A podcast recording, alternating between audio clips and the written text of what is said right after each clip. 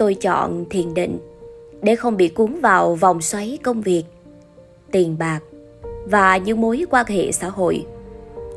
Cuộc sống xã hội hiện đại, con người có xu hướng bận rộn hơn. Kinh tế thì ngày càng phát triển, kéo theo đời sống dần khá lên. Tuy nhiên một trong những mặt trái của nó là nhu cầu vật chất và tinh thần của con người ngày càng cao. Đòi hỏi chúng ta phải sáng tạo hơn trong cách thức và khả năng kiếm tiền. Một tiếp thường thấy trong các xã hội hiện đại là khi bạn có nhiều thời gian thì khả năng tài chính của bạn hạn chế. Khi tài chính của bạn vững vàng hơn thì bạn lại thiếu thời gian. Đã bao giờ bạn cảm thấy mình bị cuốn theo vòng xoay của cuộc sống với công việc, học tập, gia đình, con cái, bạn bè, việc nhà, việc xã hội, chơi thể thao hay là tham gia các câu lạc bộ ngoại khóa, đi tập gym, vệ sinh cá nhân, ăn ngủ, khiến một ngày của bạn trôi qua nhanh chóng. Trong những lúc bận rộn như vậy, bạn có thực sự để tâm đến hiện tại và những điều tưởng như là vụn vặt trong cuộc sống, ví dụ như tận hưởng một bữa ăn ngon. Thời gian trôi qua nhanh hay chậm, tỷ lệ thuận với mức độ bận rộn của bạn. Một trong những bí quyết để tăng mức độ hạnh phúc và có một cuộc sống viên mãn là học cách sống chậm. Để ý nhiều hơn đến hiện tại và tận hưởng từng phút giây và trải nghiệm cuộc sống mang lại cho bạn. Nhưng làm thế nào để sống chậm? Thiền định, tôi nghĩ là một trong những cách rất hay để luyện cho não bộ tập trung nhiều hơn đến hiện tại, đến những cảm xúc đang diễn ra bên trong của bạn, khiến bạn bình tâm hơn. Đây là cách tôi đã và đang áp dụng và thấy rất hiệu quả. Tôi từng dành ra ít nhất 15 đến 30 phút mỗi ngày để thiền định, đôi khi là lâu hơn.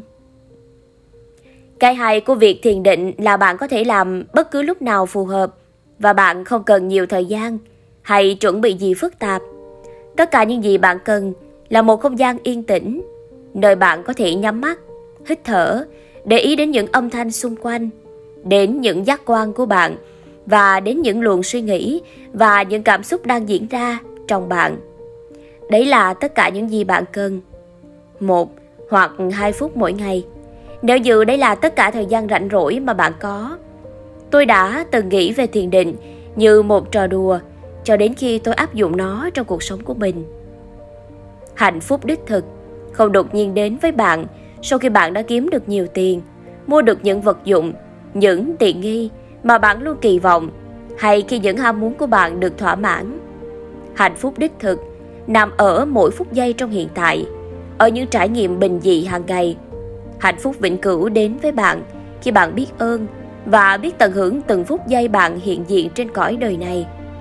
Có rất nhiều ứng dụng có thể giúp bạn thiền và đều có thể tải miễn phí về trên điện thoại.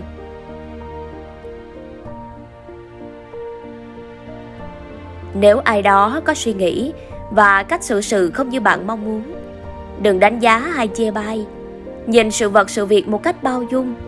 Có thể họ không có điều kiện gia đình, giáo dục và những trải nghiệm tốt như bạn, dẫn đến cách suy nghĩ và hành động của họ cũng không giống bạn đâu. Khi ai đó làm gì không vừa ý bạn, bạn sẽ có xu hướng trở nên giận dữ. Nhưng bạn có quyền lựa chọn không giận dữ. Ngược lại, khi ai đó tán dương bạn, bạn sẽ có xu hướng cảm thấy vui, nhưng bạn có quyền lựa chọn không vui. Điểm mấu chốt ở đây là những hành động và cảm xúc của bạn, tích cực hay tiêu cực, dù có ý thức hay vô thức, đều là lựa chọn của bạn. Khi bạn nắm được nguyên lý ấy, hãy lựa chọn những hành động và cảm xúc tích cực, góp phần mang lại bình yên, hạnh phúc và cuộc sống viên mãn cho mình. Kiềm chế được cảm xúc và hành động khôn ngoan trong mọi tình huống là một phần quan trọng của trí khôn cảm xúc mà những người thành công thường sở hữu nó. Chúng ta thường luôn có xu hướng là mong muốn một thứ gì đấy.